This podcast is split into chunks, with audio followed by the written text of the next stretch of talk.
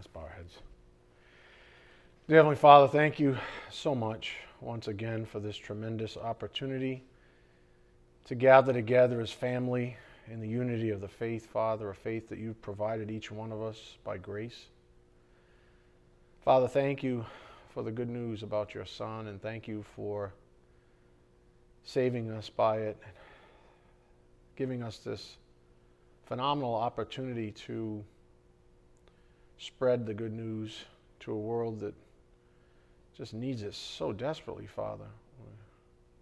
What a privilege this is. May we never become discouraged, but encouraged by your patience, your mercy, and your love in doing so.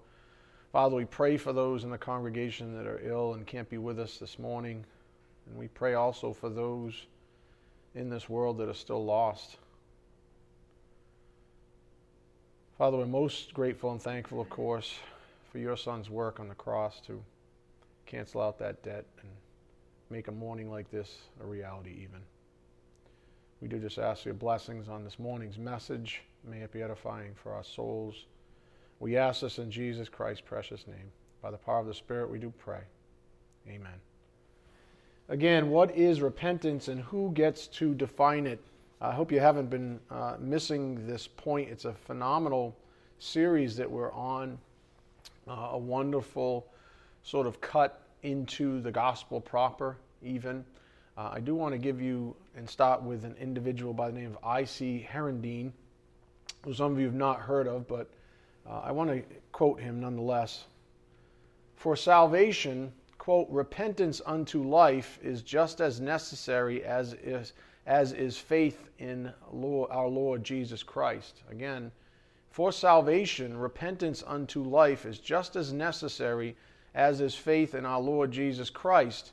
No sinner was ever pardoned while he remained impenitent, while he remained in rebellion against God and his authority, and without submitting himself wholeheartedly to his lordship. This involves the realization in his heart, wrought therein by the Holy Spirit, of the quote sinfulness of sin, Romans 7:13, of the awfulness of ignoring the claims of God and of defying his authority. Repentance is a quote holy horror and hatred of sin, a deep sorrow for it, a contrite acknowledgement of it before God, and a complete here forsaking of it. That's really what the Spirit's been saying from the pulpit. That's what, the, that's what Holy Scripture teaches us. And we think we've been learning and using David as an example. What was David, a man after God's own heart, described by God as such, as the Word of God describes him? He hated sin. He had a contrite heart towards it. He was broken down because of it, even in his own life. Doesn't mean he wasn't saved or he was fearing for his salvation. It means he hated sin. I mean, who here wants to raise a hand and say, in the presence of the Almighty God, that you love sin from your new self? Of course, your old self loves it. But if you're saved, you have a certain repentance towards sin. You despise it even. And just for the record, I'm always humbled when another person is able to say something that takes me much longer to say. I look at Herendeen's word in three slides, and it almost encapsulates everything I've been teaching on the subject to date. so I'm always humbled when another person is able to say something that takes me personally much longer to say, but I feel utterly blessed to be able to at least share such things with you my beloved congregation. So forgive me for not being a perfect teacher.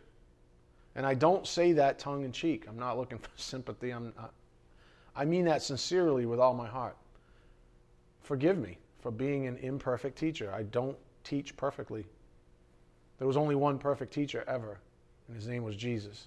So just, what am I supposed to do? With that said, let's begin this morning with a little side note the Spirit gave us at the start of Thursday's class.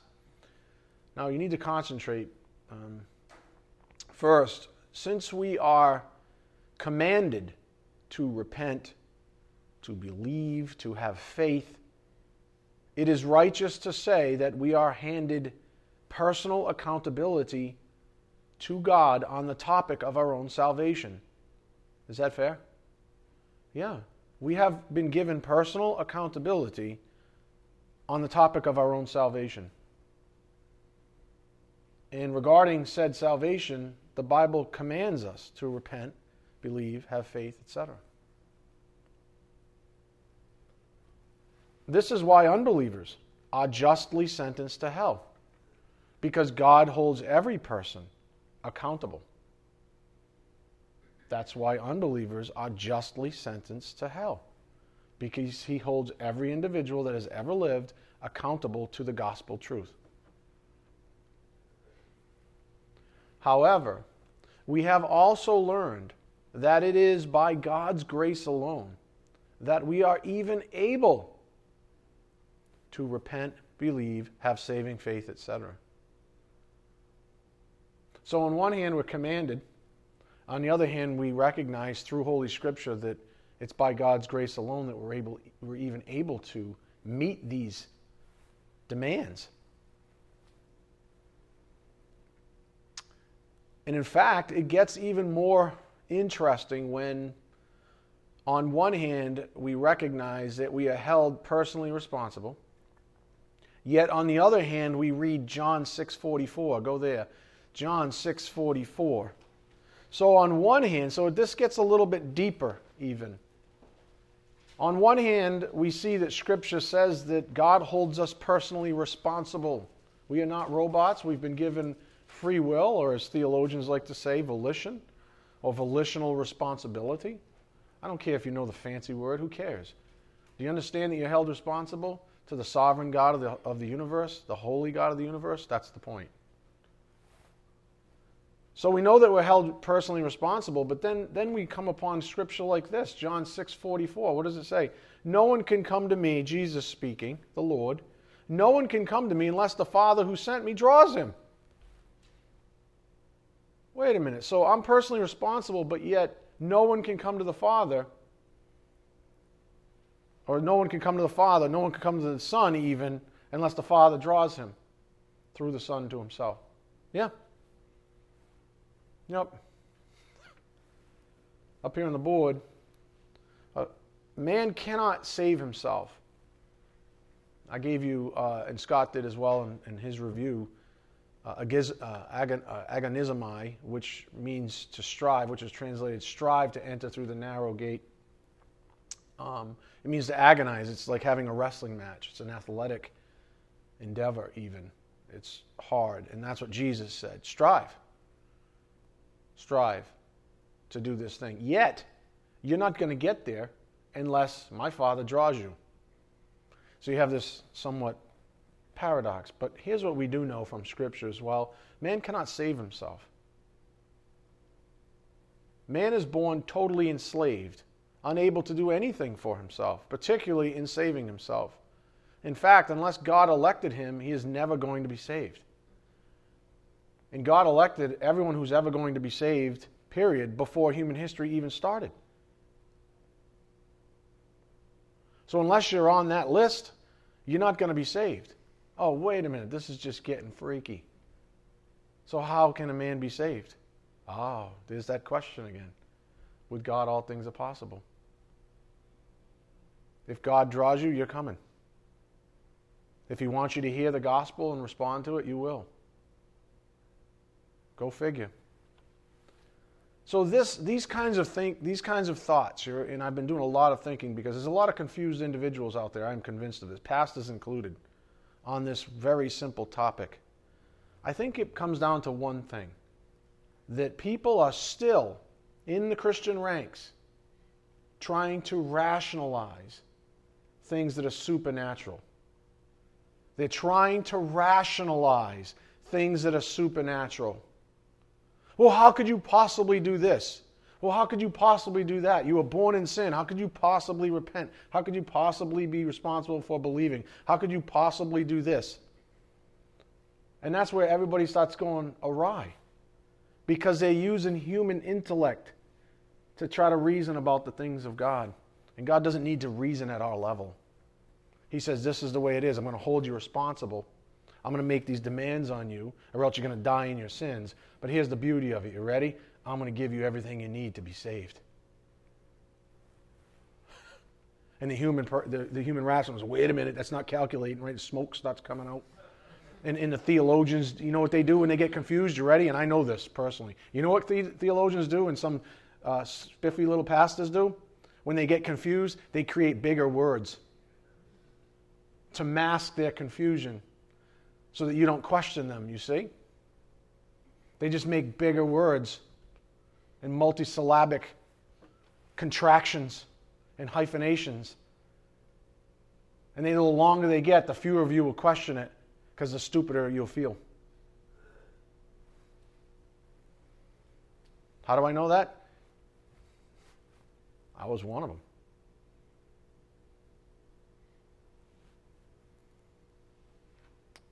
So these things give humans this conundrum, if you would. It does, especially for unfaithful people as Holy Scripture states up here on the board, 1 Corinthians 2.14, but a natural man does not accept the things of the Spirit of God, for they are foolishness to him, and he cannot understand them, because they are spiritually appraised. So the Bible goes so far to say that, you know what, if you don't have the faculties to understand, the hearing, let's say, you're not going to hear. If God doesn't want you to hear the gospel at some point in your life, or he doesn't want to save you, then guess what? You're not going to be saved. Now, when we read the verse on the board, we must also remember the following scripture as well. 2 Timothy 3:16, all scripture is inspired. That's theopneustos. It means God breathed by God. So if we put these two truths together, the first one was 1 Corinthians 2:14, natural man can't accept the things of God. They are spiritually appraised. And then we have 2 Corinthians 3:16, all scripture is inspired, God breathed by God. Putting these two truths together, we arrive at the simple conclusion that the natural man cannot understand God. At least not the way you can, nor the things in his word. That's what the word says. And if a man cannot understand God, how far do you think simply reading the Bible will take that man? In other words, if you begin to speak Portuguese to an ape, right, Andrea? How far is it going to go? Don't know. Probably not very far. Why? Because they don't understand Portuguese. That's why. How's that any different than an unregenerate person reading the Bible? Oh, they understand the English words. Uh, the monkey's going to understand. Hey, do you got a banana? What's up? Right? I see you got a banana there. I'll do whatever you say. Let me throw luggage around. You can film me and make a commercial out of it. I'll do it, right? Just give me my banana. But that's not that's not spiritual understanding. That's almost that's mimicry. And there's a lot of Christians in churches right now that are mimicking. That are religious, that aren't saved. And that's what we've been fighting against for years now, frankly. So if a man cannot understand God, how far do you think simply reading the Bible will take that man? In other words, considering our previous passage, are you still at John 6:44? What does it say? No one can come to me unless the Father who sent me draws him. So do you see what the Spirit's synthesizing in your soul right now? If not, let me help you with a principle from Thursday. God saves, man is involved. I mean, God would be unjust if man wasn't involved in his own salvation. I mean, how could he sentence anybody to the lake of fire? They weren't involved somehow. But we know that God saves. A naturally minded person cannot understand the things of God. We just read that in 1 Corinthians 2:14. Such as man being called to repent, believe, have faith for salvation, while God is the only one able to grant them. In salvation, God's and man's wills are fused supernaturally, causing a naturally minded mind fits. naturally minded man, excuse me. Fits. It causes the natural mind. Why? Because you because they can't rationalize it. And if they're standing behind a pulpit, they just make bigger words to try to rationalize it. To say, I'm not stupid. I understand all this stuff. I just make bigger words. But God is not a God of confusion, is He? So where do these people get off making bigger words and complicating the gospel? And then going out even worse and saying there's more than one gospel. And get even worse than that and say there's more than one this and there's more than one that when there's really only one. That there's more than one kingdom, even. Wait a minute. Whoa, wait a minute. Slow down there, Tiger. Are you, are you seriously trying to confuse people? Because you're doing a really good job right now. Because it seems to me, when I read the Bible, it seems very obvious. Jesus said, Here I am. Take it or leave it. But you can't have me in the self life. That's, that's what I want you to decide on. That's what you need to decide on. Because I'm going to hold you responsible. So you know in there there's a decision to be made. And don't you dare call that human works. Verse 44 again. No one can come to me unless the Father who sent me draws him, and I will raise him up on the last day. It is written in the prophets, and they shall all be taught of God. Everyone who has heard and learned from the Father comes to me. Now, there's another interesting aspect of the gospel the call itself. Everyone who, has heard and learned from the Father comes to me. Well, what's implied there? A really big thing that they're able to hear. Do you see it? Everyone who has heard and learned from the Father comes to me. Oh, wait a minute. You mean the Father only teaches ones that he chooses? Yeah. What did we just read in Scripture? No one comes to the Son unless the Father draws him. So the Father says, I will teach this one. I will make it abundantly clear to this one. I will till the soil. I will prepare the soil. I will save them. So, this last phrase ought to echo in your souls as well. Consider that Jesus often said, or what Jesus often said, after he told the parable. What did he often say? Go to Mark 4:23. Mark 4:23. So I want you to hang on this John 6:45, which ended with everyone who has heard and learned from the Father comes to me. Well, there's an implication there, and that's what the Spirit's highlighting. Okay, the implication is stated simply in Mark 4:23. And this is something that Jesus would say after several parables. Right? Or s- several truths if you would even. Mark 4:23 very simply says, "If doesn't say everybody, it says if anyone has ears to hear, let him hear." Wait a minute, is this like some kind of a joke? No. If anyone has ears to hear, let him hear. If, up here on the board, he who has an ear, God alone enables spiritual hearing. A man can hear Holy Scripture a hundred times and never get anything supernatural imparted to his account if God doesn't will it so.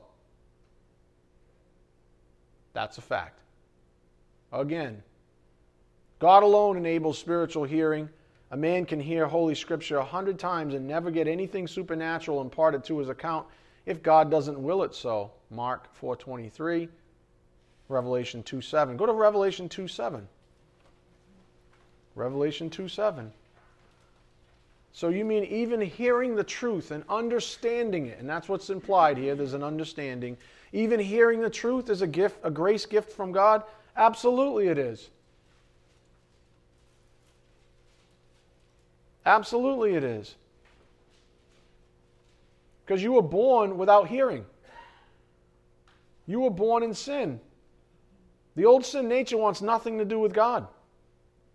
So, somehow, some way, God has to impart a certain kind of hearing to you so that you can even hear the gospel. Revelation 2 7. He who has an ear, you see it? Let him hear what the Spirit says. We just read in what is it, 1 Corinthians 2.14? You cannot hear. A, a, a, spiritually dead person doesn't have hearing, can't appraise spiritually appraise things, can't hear the Spirit because they don't have hearing. So Scripture says, He who has an ear, in other words, he who has been given hearing from God Himself as a grace gift, let him hear what the Spirit says to the churches. To him who overcomes, I will grant to eat of the tree of life, which is in the paradise of God. So, another reality for us to chew on is that God teaches us truth, but He also has to give us hearing. And all of that enables what we would call conversion. You'll never be converted unless you hear the truth. Well, who hears the truth? Well, I'm going to tell you this straight up, and this is the absolute truth. God decides. Not Pastor Ed, not even how much you want somebody to hear the truth. You ever been, you know, basically shaking somebody and they won't listen? And no matter what you say, they just it falls on deaf ears, especially the gospel. It's because God hasn't given them hearing yet. That's the difference. So that's why you can't take it personal. Okay, go back to John 6:45. John 6:45. I hope you see what he's synthesizing. This is big stuff, my friends. Really big stuff. And for some reason, I know the reason, but I'm not going to go into it here. There are a lot of churches this morning so called Christian church, churches that are confused about the simplicity and purity of devotion to Christ. They don't even understand this stuff. And they're leading people astray. And it's a crying shame. But what I know is that the Bible teaches that God's the one who gives hearing. That's why Jesus said, For those of you who have hear, ears, let them hear. If Again, John 6:45 it is written in the prophets and they shall all be taught of God. Everyone who has heard and learned from the Father comes to me. The implication being that they're teachable. That God has given them the ability to hear the truth at a supernatural level. So this is yet more evidence of the previous verse, which was verse 44, no one can come to me unless the Father who sent me draws him. That's how he draws you. Do you understand? You hear the truth and you're drawn to it. How's that happen? God enabled it. That's how. All right, let's take a breather for a moment because I know that's a lot to think about. If we take all that the Spirit's been teaching us, given we have ears to hear as believers, I never make the absolute positive assumption that everybody hearing my voice right now is even a believer. I'd never make that assumption. How do I know that? Because, like I said, at least five of you told me I was teaching you for years and you weren't saved until a year or so ago. So I know for a fact that if it can happen to those five, it can happen to the rest.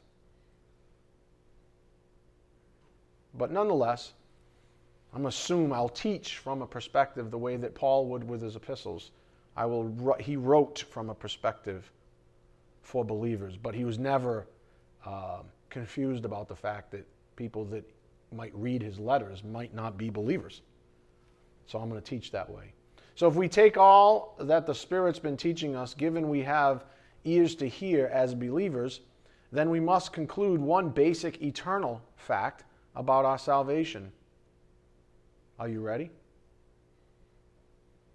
And just so you don't have to take my word for it, I'm going to give you Holy Scripture instead.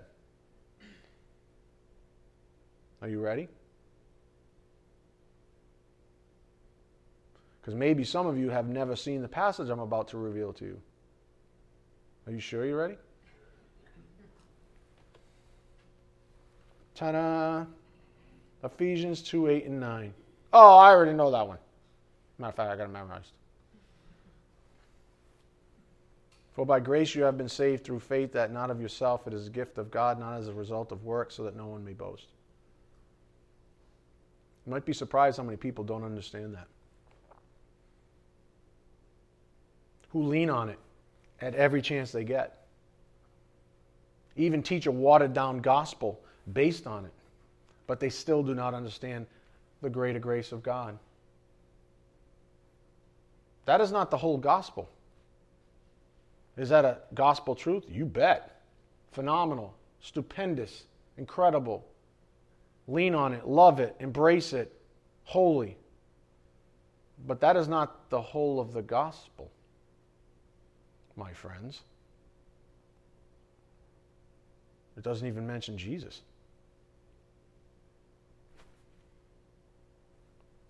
Yeah, I know. Because those aforementioned people, they're the same people who like to take the Gospels out of the equation. Say, oh, that's for a different dispensation. You know, one of those big, long words? Remember dispensationalism? Find me that in the Bible, and I'll teach it. Dispensationalism.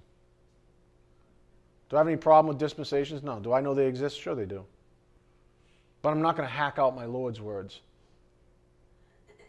because I'm ignorant about the truth about that.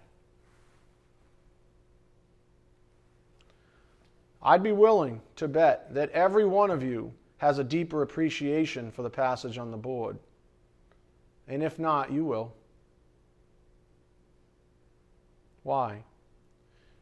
Because in the face of all the demands that God places on man in order to be saved, the simple fact is that He is the one who gives us the means to meet said demands.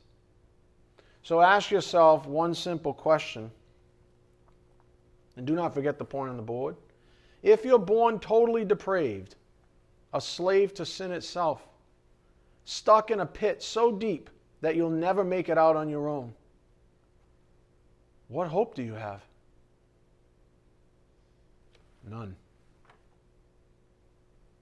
And then along comes Jesus Christ with his gospel. A grace gift from our Father in heaven. That's what John 3:16 means. It's about Jesus. Whose self described his personal mission as to seek and to save that which was lost. Luke 19:10.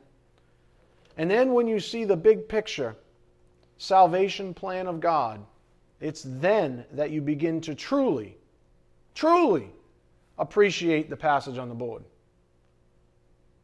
It's when you see the big picture salvation plan of God and truly how much grace there is in His plan to save you, how much there has been if you're already saved. Then you begin to tap the wellspring of what that means. That is not a punchline at a party, like so many suggest.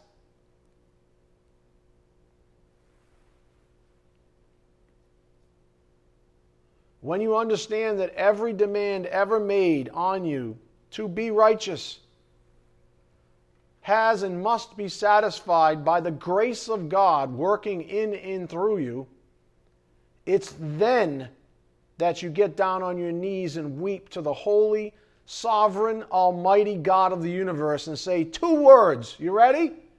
Two simple words. Thank you. Thank you. Thank you.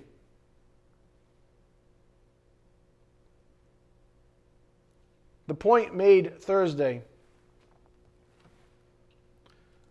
God saves, man is involved. This is absolutely why the disciples, contemplating salvation from the quote difficulty of human perspective, asked the famous question then who can be saved? Luke 18 26. Who can be saved?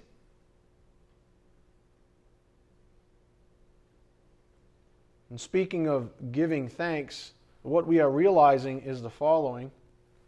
On this topic of repentance, repentance leads us to gratitude. Romans 8 1 says there's no condemnation in Christ, right? We're not going to go to hell once we're saved, just because we recognize and are repentant and contrite of sin in our lives. That's not what I've been teaching at all. So do not mince things or twist my words. But I do know this that repentance leads us to gratitude. That a repentant person is a grateful person.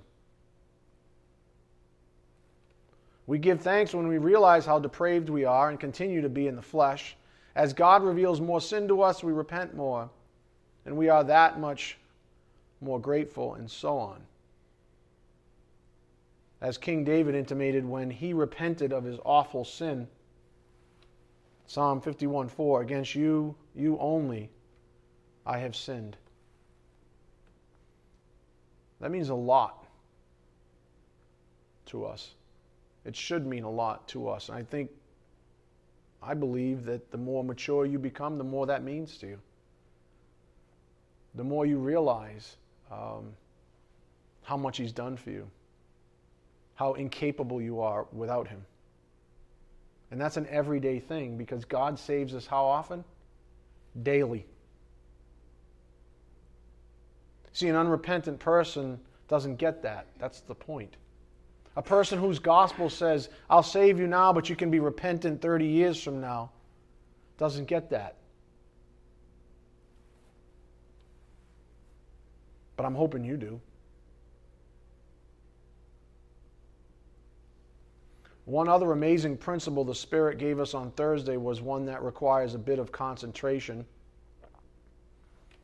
And this was on the topic of understanding salvation. Just because we can theologically and even practically make distinctions between repentance and faith, they are eternally, intrinsically bound together. Why? Because a whole person cannot exercise faith that delivers them while remaining unrepentant. And vice versa. A whole person cannot exercise repentance that delivers while remaining unfaithful. The point is to get from sin to righteousness, right? If you don't turn away from sin, you know what we call that? Unrepentance. If you're not giving saving or delivering faith, then you don't get there. What are you turning to? That's what it means to be saved. See, see, see most people, ah, most people are more afraid of hell than they are of sin. Does that make sense? I don't know if that makes sense, but that's what I. But but you see, the, the problem is is that modern contemporary evangelism says, "Do you want to be saved from this pit of hell, where there's weeping and gnashing of teeth?" I guess so. That sounds horrible. Well, then believe this thing right here. Don't worry about repentance. Don't worry about any of this other stuff. Don't worry about the gospel call. Don't worry about what Jesus said because we've dispensationalized him, big long word, out of the equation. Don't worry about any of that. Do you want a free ticket to heaven? I do. I really do. Because I don't want to go there. Well, here you go.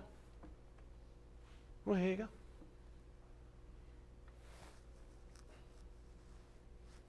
That's not the gospel of Jesus Christ. That's not the gospel that Jesus himself exuded, preached.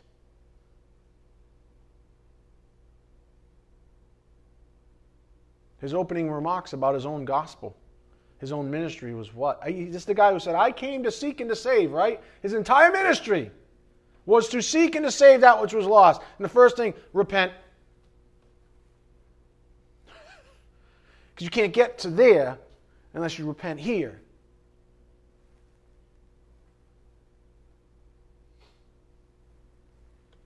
I guess Jesus maybe didn't understand his own gospel. Or maybe there's more than one. Is that what that we're supposed to postulate? Another big word. I can keep going. I'm no less stupid than the idiots who continue to use those words. Trust me. Intellectually, I match all of them probably bury most of them. And I say that with complete humility because God gave me the brain I got. Big deal. You know what I know about that? It's what Paul said. Do I come to you with superiority of speech? I only want to know Christ and Him crucified. Amen? Or do you want me to embarrass you? Do you want me to call you up here individually and, and, and browbeat you? And play a SAT prep with you? If you know what that is. You, you see, I'm being a cocky jerk for a reason. You don't like me right now, do you? You don't like that thing, do you? Yeah. Well, that's standing behind pulpits this morning. And it's just a wolf in sheep's clothing. And it's wearing a smile. and it's lying through its teeth to people. So at least I'm honest. right?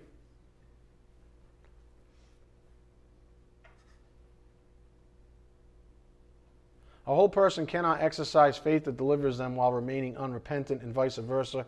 A whole person cannot exercise repentance that delivers while remaining unfaithful. Now, we're going to hear a lot from the following man this morning, Mr. Charles Spurgeon. Not that I should have favorites, but he is really one of my favorites. I don't know. Call me weak, call me fleshly. He just, the man just knew how to preach it. It's just the way it is. I mean, what are you going to do? He was a gifted man. I think of a, uh, there's another Francis Chan. He's just a gifted preacher. What are you going to do? They're just awesome at preaching. And they have this knack for, and it doesn't mean he's better than me. I don't feel inferior at all. It's just when it comes to saying certain things, some people say it really well. And, and we should have no pride whatsoever to receive it from other people. That's why I showed you a whole video. Scott's like, yeah, you didn't kick me out. You didn't kick yourself out. Remember last two couple Tuesdays ago when I showed you Sproul? Scott's like, I really want to teach that day. You know, you get this old guy. He's not even alive anymore. You know what I'm saying? We shouldn't have that kind of pride, Scott. You know, when, when, when it's time to let somebody else in the saddle, do you know what I'm saying? When, you know what I'm saying, Scott? Right? We shouldn't have that kind of pride ever. Ever. And we shouldn't do what a lot of people do, which is we only go to dead people. Because they're like, you know, not a threat. That's petty and disgusting. If someone has something good to say, hey, we should listen. Like I said, I'm an imperfect teacher. Just like Mr. Spurgeon here would readily have admitted. Just like Paul admitted but Jesus never had to. Nonetheless, we're going to hear a lot from Mr. Spurgeon this morning. This is what he has to say. I learn from the scriptures that repentance is just as necessary to salvation as faith is. And the faith that has not repentance going with it will have to be repented of. Let me say that again in case you missed it. In case you don't believe little old Pastor Collins from that little puny church on the hill. Maybe you'll, maybe you'll agree with this great preacher of the ages. I learned from the scriptures that repentance is just as necessary to salvation as faith is. And the faith, and that faith that has not repentance going with it will have to be repented of. Why is this so? Up here on the board. Understanding deliverance. Because a man's heart is affected by God's grace, and though he must repent and have faith, only a whole person is able to function in either, and therefore intrinsically both at any given point in time, where the end result is salvation slash deliverance. I know that's a mouthful, but all the Spirit's really saying is listen, this is a whole person consideration. These are heart issues, these are will issues, these are mind issues, all in one ball of wax.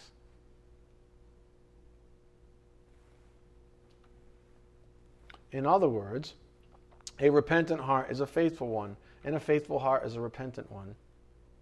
And to our previous point about spiritual hearing, go to Matthew 22 14.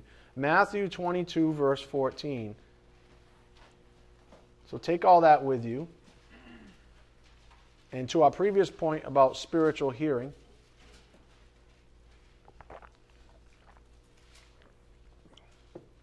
Matthew 22 14. For many are called. Um, what did we just learn about being called? A person must hear the calling.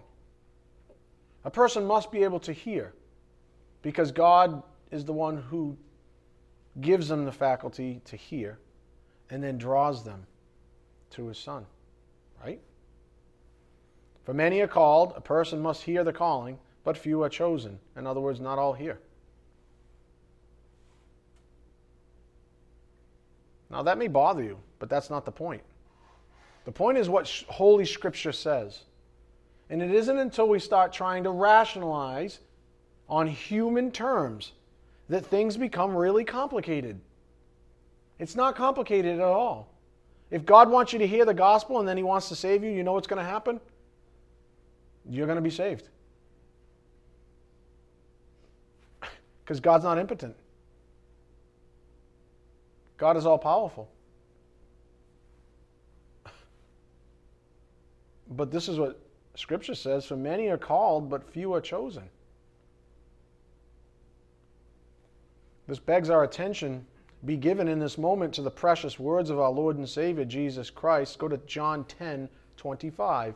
John 10 25. Well, what did Jesus have to say about this? Since we don't, big long word, dispensationalize him out of the picture, God forbid, what did Jesus say about this whole thing? about this calling, about spiritual hearing, about our abilities to be drawn to God through Jesus. John 10 25. Jesus answered them, I told you, and you do not believe. I love this. See, I, whenever I think I'm being impatient with people, I just have to go to Jesus. You know, the guy that said, How long am I going to have to stay with this ridiculous generation? right? And he flipped over tables, and you know the thing. He's like, he said, I already told you. I told you. You don't believe me. Okay. The works that I do in my Father's name, these testify of me. But you do not believe because you are not of my sheep. My sheep, my sheep. I'm the great shepherd. My sheep hear my voice, and I know them, and they follow me. That's the mark of a true Christian. Do you understand? That's the mark of a true Christian. They follow the Lord because He's our shepherd.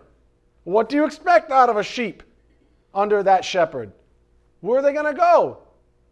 That's what Peter said, right? Where else are we going to go for truth? Where am I going to go after this? I know the truth now. You've given it to me. You saved me. You changed my heart. You made me new. The, you're my true north. What am I going to do? You go over there, I go over there. I might disobey and go in the thicket and go, you know, and you're going to pull me out again. And then you have that, uh, that under shepherd guy with the bald guy keeps beating me out of the bush, right? And it's like, and I get mad at him, but not you, Lord. I love you. Yeah. That's the earmark of a true Christian. Do you get it? I didn't say it. I didn't say it. Why do you want to mince words? He says, My sheep hear my voice and they follow me. Any questions? Why does everybody got a problem with that? Oh, because you see, dispensationally, I'm Daffy Duck now, right? Dispensationally. Jesus' words don't matter. Repentance and saving faith. No, Charles Spurgeon, Jesus, Paul, they're all idiots. You don't have to repent. Just believe, believe this here coin right here. And we'll deal with repentance a lot later. Oh, man. That's not what Jesus said at all. Jesus said it right there. Am I reading a different Bible than you? What's verse 27 say? He says, My sheep hear my voice and I know them. And you know what they do? They follow me. Why is that so hard for people? Why is that so hard? Because human rationalism makes it hard. That's why. I'll, I'll tell you this. I'll, I'll tell you this. You ready? The only reason I have a job, I think, 99% of my job is to ferret through the ridiculousness that you guys believe in your flesh and all the lies that you've taken in over the years. My job would be so easy if you didn't come to the table with all these lies. All I have to say is, you ready? One time I'd have to say it. Okay, my sheep hear my voice, I know them, and they follow me. Let's go have another potluck. What do you say, Melody? Right? Let's just have a potluck every week. It'd be, my job would be easy, but that's not what happens, is it? No, you guys come to the table with ridiculous what? Garbage. Things you've learned from false teachers, things you've learned from the television or the radio or at school. I mean, that's my that's my problem. Is you show up with garbage. You're all in the thicket. But I don't see the difficulty here. Do you? My sheep hear my voice, I know them, and they follow me. What does he say to the false pretenders, the pretender Christians? I never knew you. See, I know my sheep. But these posers over here, I don't know them.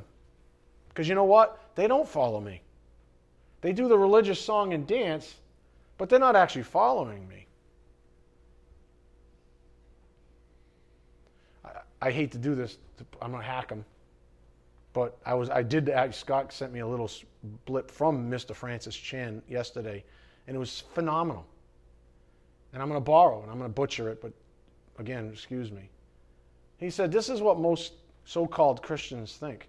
They're driving their car and they say, they pop the trunk and say, Jesus, get in.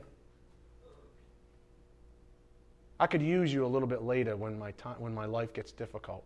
Oh, no, no, no. Better yet, Jesus, I'll open up the back door. Why don't you get in the back door? Times are getting a little rough. I'm, I'm a little achy. And, uh, you know, let's at least have some conversations. But I, I want to take you where I'm going. I'm going in this direction. You get in my car. I'm going to drive. You go. No, no, no. Better yet, we're buddies now. You get in the front seat. Right? Because times are getting tough for me. That's very different than a person who gets out of the car and says, Jesus, here's the keys. You drive.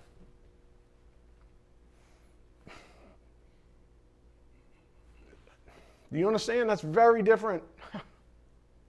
Most people want Jesus to get in a trunk and pop him out when like a like he like, they want to abuse him like a rebound guy when he's your husband. Well, should be.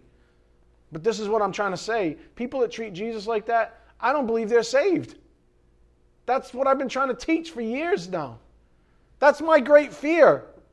People that have Jesus in the trunk and are still driving in the direction that they were driving before they were so called saved aren't saved because he said they follow him. How are you following him if you're driving the car?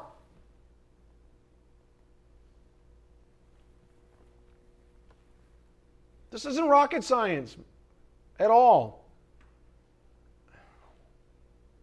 My sheep hear my voice, I know them, and they follow me. Verse 28 And I give eternal life to them. Do you see who he gives eternal life to? Those people, the ones that are following him. That's the earmark of a true Christian. Are you following the Lord? And do not underplay the lordship of the Lord Jesus Christ like some do. Because that's also echoes of the same group of people that say, oh, you don't have to repent. Because repent would mean you take on a new Lord. Because when you're born, you're under the lordship of sin. And when you're saved, you transfer it to the lordship of Jesus Christ or slash righteousness. He says, I give them uh, I give eternal life to them, and they will never perish, and no one will snatch them out of my hand. My Father who has given them to me is greater than all, and no one is able to snatch them out of the Father's hand. I and the Father are one. In other words, we're resolute on this. Make no mistake about it. This is the way it is. My sheep follow me, and I give them eternal life, and no one's going to snatch them out of my hand. All I can say to you is that God gives us this supernatural ability to hear the gospel call. More specifically, to hear Jesus, our great shepherd, calling out to his own sheep.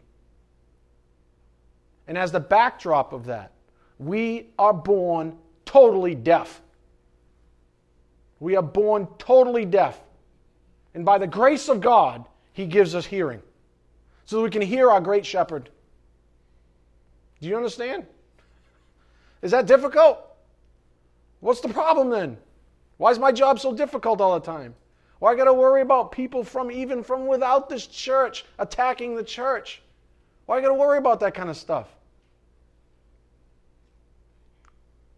You know why? Because people never change. That's why. People are their own gods. People want to be the defining sovereignty in their own lives. They don't really want to surrender to God. And many of them, frankly, haven't. Because narrow is the way that leads to life, and broad is the way that leads to what? Destruction. Did I say that? Nope. That's in the Bible.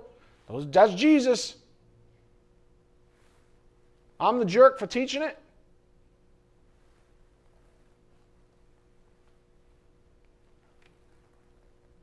So we're born deaf. God gives us hearing, as the Bible teaches us up here on the board.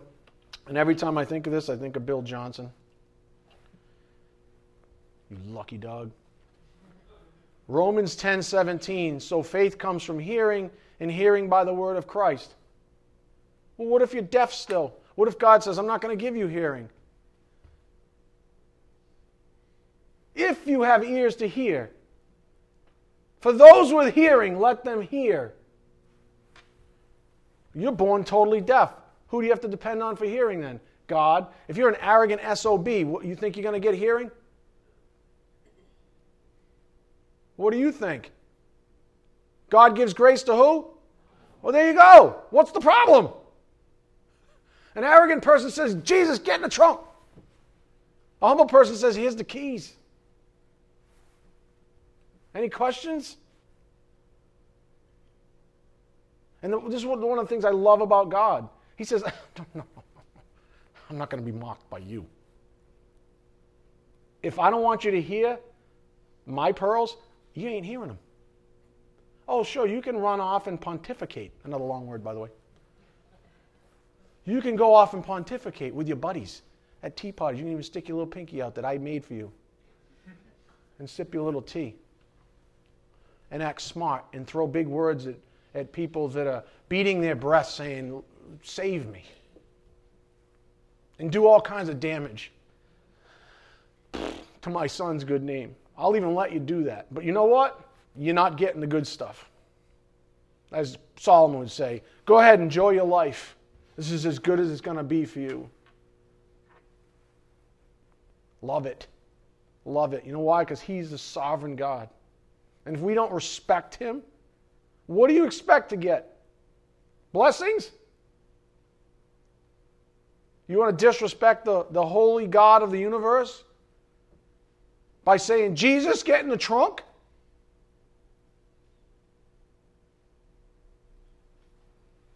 He's going to say, I'm not going to give you any hearing because you don't want to hear what I have to say.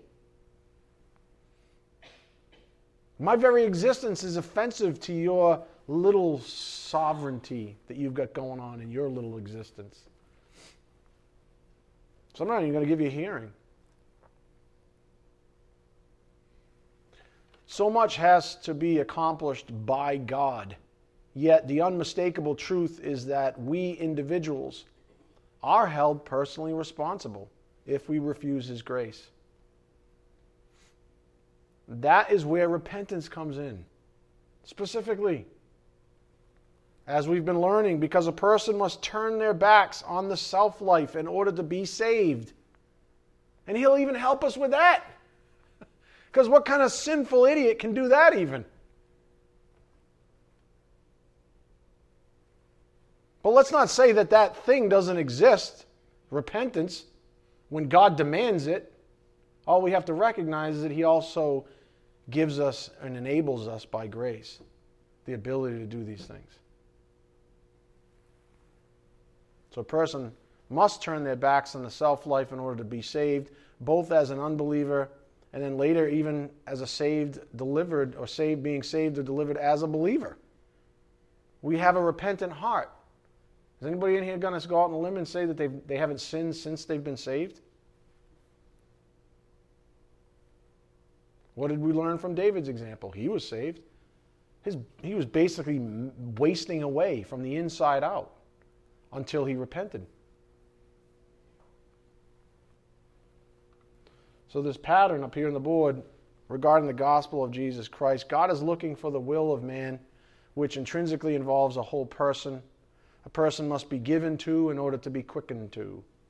And someone asked me about what quicken means. I, I, I'm sorry again, I'm not a perfect teacher. Ta da! Surprise. Like, well, I don't understand what quicken means. It's just a theological term. And instead of doing it, I'm just going to let the man, I don't mean to say that the wrong way. I don't think him that way, but you know what I mean. He's just a really good preacher. Charles Spurgeon, maybe he can help you out with a context, using the word quicken in context. It is God that chooses his people. He calls them by his grace. He quickens them by His Spirit and keeps them by His power. Does that help? I hope. Again, it is God that chooses His people. He calls them by His grace. He quickens them by His Spirit and keeps them by His power. So you see, quickens, the theological term quicken means that, okay, you're here, right? And you need to get here. And there's all this striving and agonizing and conversion stuff and all that stuff. Well, who's going to enable you to get from here, which is complete destitution in sin, to this thing? We call it quickening. He's so powerful, he just goes, I'm just going to make it happen. I'm gonna, I'm, I'm gonna, I'm gonna, you're gonna hear, you're gonna hear the gospel, you're gonna repent, I'm gonna give you saving faith, I'm gonna quicken the whole thing by the power of the Spirit. You see it? Knowing that you are held responsible. You see? Because you can get really goofy. You say, well, wait a minute. Sounds like God's doing everything. And this is like, I have no free will. But you do. But you do. Because God pays attention to it. And He won't save a person who's unwilling to be saved. Does that make sense? There you go. That's what it means to be quickened, though. To the willing person, to the humble person, however you'd like to think about it, it happens by the grace of God. Or else Ephesians 2 8 and 9 would be false. Lest we'd have something to boast about, right? Salvation is never the result of works, ever. And if you not understand what James was saying with greater grace, you understand that repentance, saving faith, even believing, all part of a greater grace. Even the best intentioned pastor like myself cannot deliver a person from their problems. That's why people rarely come to me for counsel, way less than in previous years. And it's not because I can't give them biblically sound advice. I really can. And some people I still do. It's that I give them biblically sound advice. That's the problem. That's why they don't come to me anymore. You want, you want a little secret? Some of you are like, oh man, guy's on to me. Most people ask me for guidance already know the right answer. It takes me like two seconds. I'm like, this person already knows what they already know the right answer. But I let them go. I'm like, yep. Oh yeah. Yep. Yep. Here's the point they're waiting for me to screw up. They want, they want someone to blame if I give them a wrong answer. That's what it basically comes down to. 99% of the time, they already know the right answer. Should I do this? you already know the answer, don't you? You want me to tell you something contrary to what you know is actually true, what the Spirit's been convicting you of, so you can blame me later. Well, Pastor said I should do this. Here's your divorce papers. Here's your, I don't know, here's your suitcase. Tell out. I just, and then I get a phone call. Hey, what'd you say to my wife? I'm out here on the street. I'm cold. They don't want to hear it. See what I'm saying? That's how people are. They don't want the truth. They want someone to blame. That's why, what have I always said for years now from this pulpit? If you don't believe what I'm teaching and preaching, then do like the Bereans. Search it out for yourself. That's the best I can ever hope for. I want you to be have your own convictions. I don't want you to take my word for it. I just told you I'm an imperfect teacher. I'm a bus driver and I go over potholes sometimes. I miss them. Oops, sorry guys. Right? Look out the window. You see that right there? Oh, awesome. Yeah, we can rejoice together. But I'm not perfect. So that means by default, I want you to, I want you to do this very thing. I know it's a stretch for some people. Open up your Bible and read it.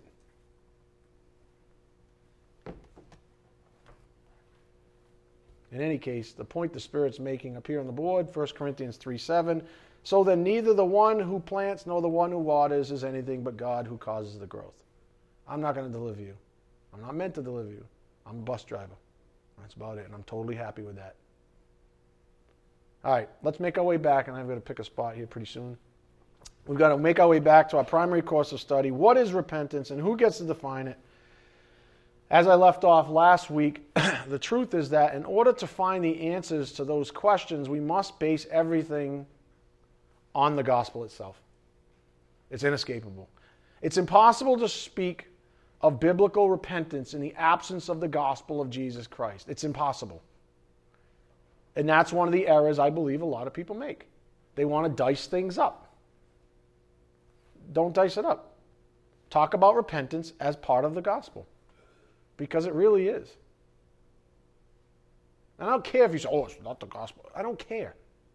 What I care is that you understand what Jesus had to say about his own gospel, about what Jesus had to say about de- being delivered from the sovereignty of sin to the sovereignty of righteousness. Not from the throes of hell to heaven, the sovereignty of sin to the sovereignty of righteousness. That's what I want you to understand. And as soon as you understand that's the problem, not that other weird one, not the destination one, the actual one, then you realize that repentance has to be a part of the equation. So let me give you Spurgeon's viewpoint on the topic of repentance, and I'd like to read some scripture with you and then quote him after each verse if you don't mind. Go to Matthew 4:17. Matthew 4:17. Because I really do want you to think about this. I, I, I'm trying to, and what the Spirit's basically saying is, you know, there are other men that have and do still stand behind pulpits that are teaching the truth. It's just that they're dwindling because nobody wants to stand up for it anymore. Everybody wants to accommodate man in contemporary Christianity. Because you know what? The truth is offensive. Matthew 4:17 From that time Jesus began to preach and say, "Repent, for the kingdom of heaven is at hand." Charles Spurgeon on that up here on the board he, Jesus, was not afraid to give an earnest exhortation to sinners and to bid men repent. He knew better than we do the inability of men concerning all that is good, yet he bade them repent. Yeah. So let's look at another place of Holy Scripture where Jesus said repent. Go to Mark, uh, yeah, Mark 1.14. Mark 1.14.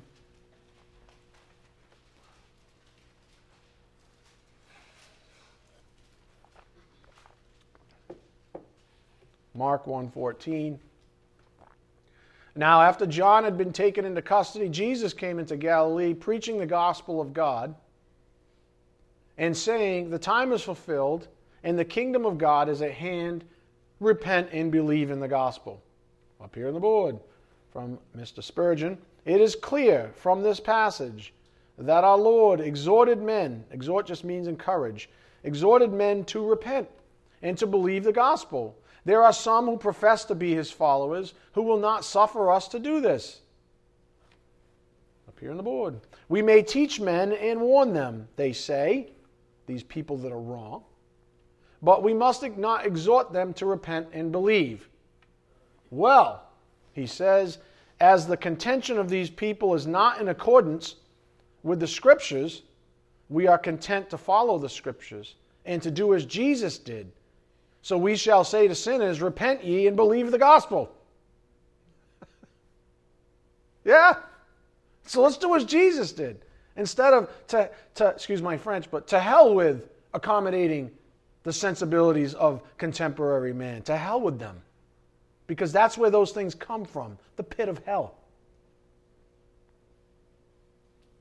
We ought to be out there preaching the truth, my friends, not what is convenient or shall I say, accommodating to man.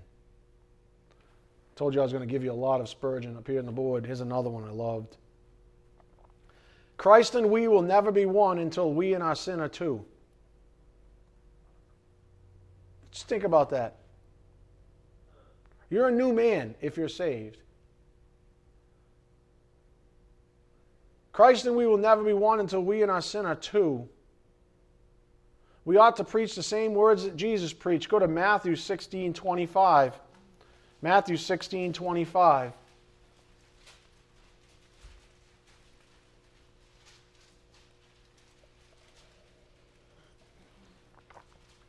That's what it means to be crucified. That's what Spurgeon was saying. That's what it means to be crucified in Christ. No longer I who live, but Christ lives in me. In other words, you're identifying with his death. You are now, as Paul would write in Romans, dead to sin. Sin is dead to you. Matthew 16 25. For whoever wishes to save his life will lose it, but whoever loses his life for my sake will find it. I'll give you an old friend from down south, J. Vernon McGee, up here on the board. The person who will not assume the risks involved in becoming a disciple of the Lord Jesus Christ will, in the long run, lose his life eternally.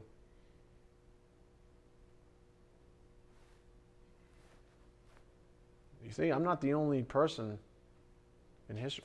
Far be it.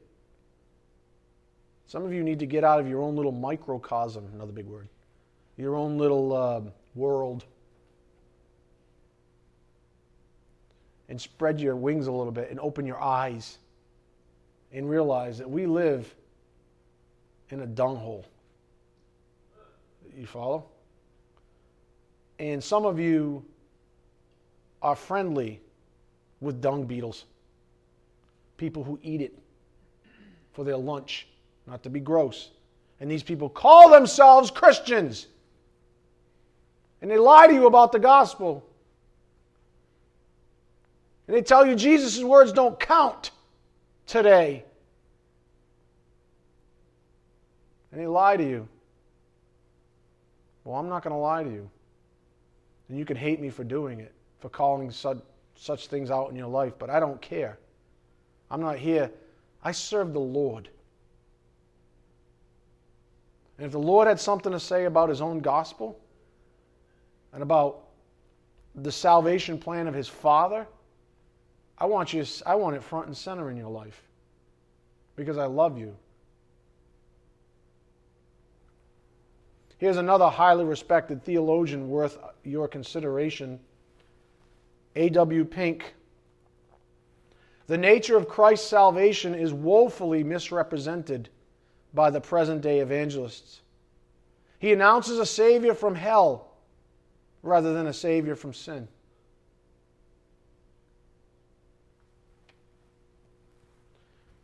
And that is why so many are fatally deceived. For there are multitudes who wish to escape the lake of fire, who have no desire to be delivered from their carnality and worldliness.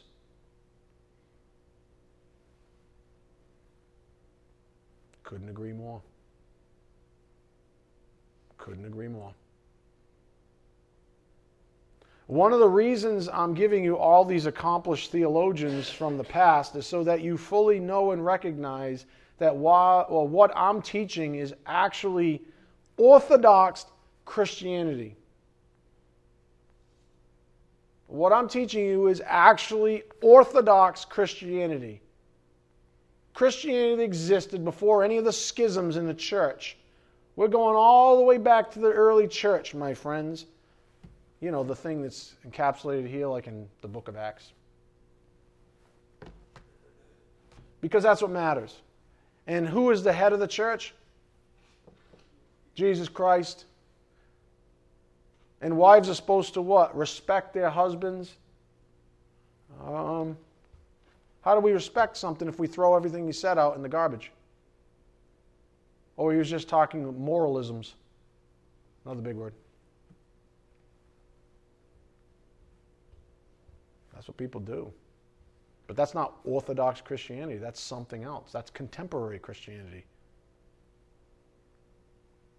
So while I realize it flies in the face of contemporary Christianity with its many forms and perversions, what I'm teaching you is nonetheless orthodox. It is biblical. And like I said earlier, if you don't believe me, read your Bible. Don't hang on anyone's words. Spurgeon's, Pink's, uh, McGee. Don't hang on mine. Don't hang on any of our words. Go read it for yourself. One of the things I was telling DJ before class is that one of the beautiful things about contentions in the church is that the honest people always arrive at the truth because they seek it. They say, I don't like that scratch my, like the Bereans, right? I don't know about that one. Let me go look. Oh, I see it now. And if they don't, then they bring it up. Or they do whatever they need to do. It's the lazy people. It's the contemporary Christian that has Jesus in the trunk and says, Man, if I put him like right here, if I put him like right here, shotgun, he's going to nag me the whole time. He's going to tell me I'm going in the wrong direction. I don't want to hear that. If I, dang, God forbid I give him the keys. He's going to turn this car right around. I was going to Vegas, man. He's going to turn this, he's going to turn this car right around. I don't want that. I don't want to turn the car around, you see? And Jesus is like, but you got to. That's what he meant when he said what he said. What does it profit a man, you know?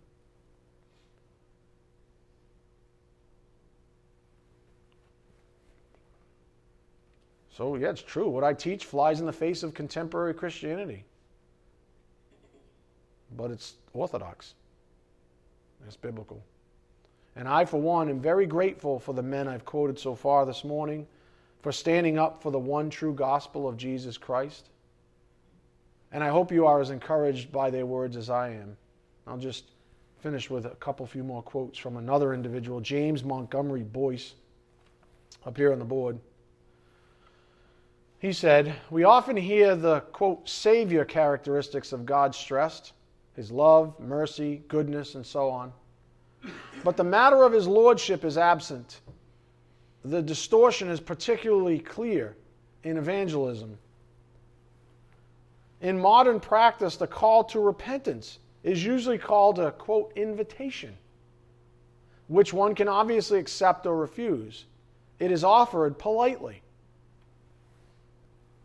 Seldom do we hear presented God's sovereign demand to repent or his demand for total submission to the authority of his appointed king, Christ Jesus. I didn't say that.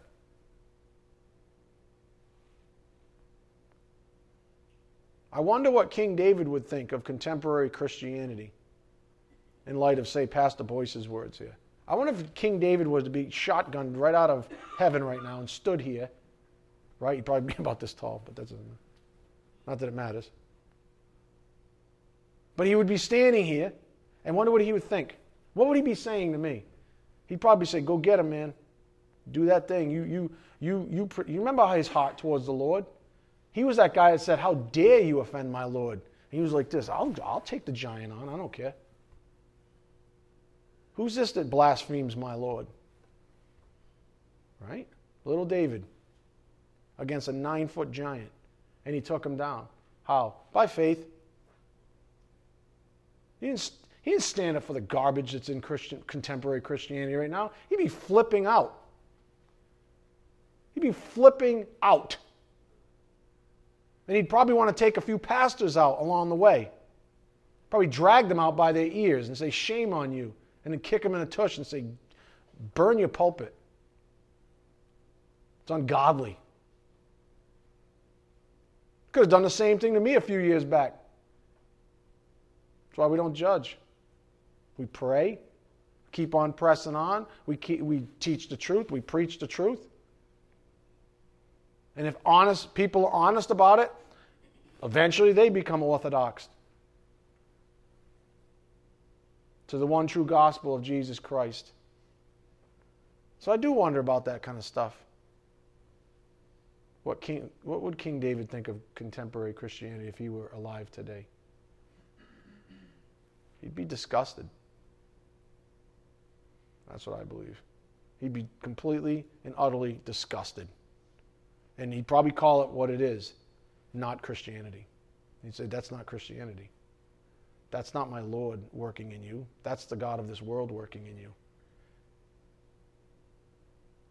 Because a true Christian follows the Lord. A true Christian doesn't put him in the trunk of his car as a convenience, as a rebound man.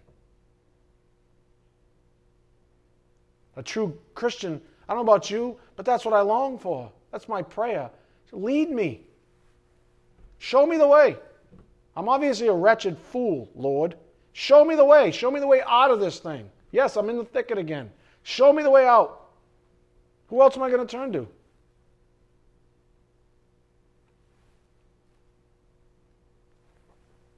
That was David's example.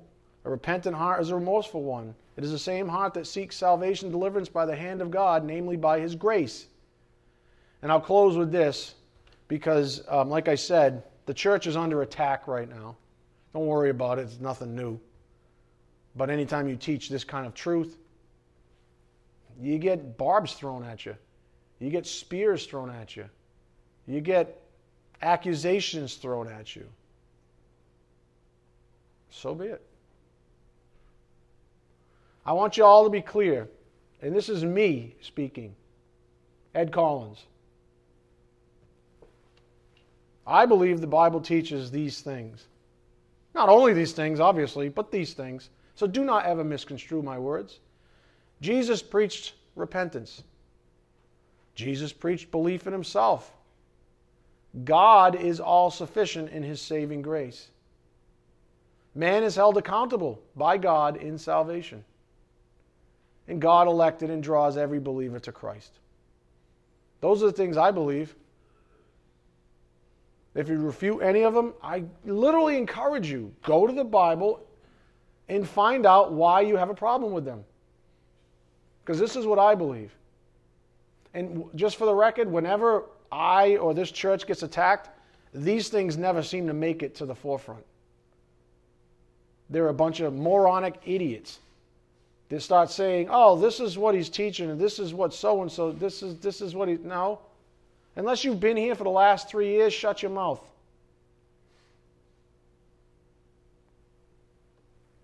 So I want you to know that's what I believe. And I wanted it part of my outline so that any idiot that comes to the website looking to cast a stone can see that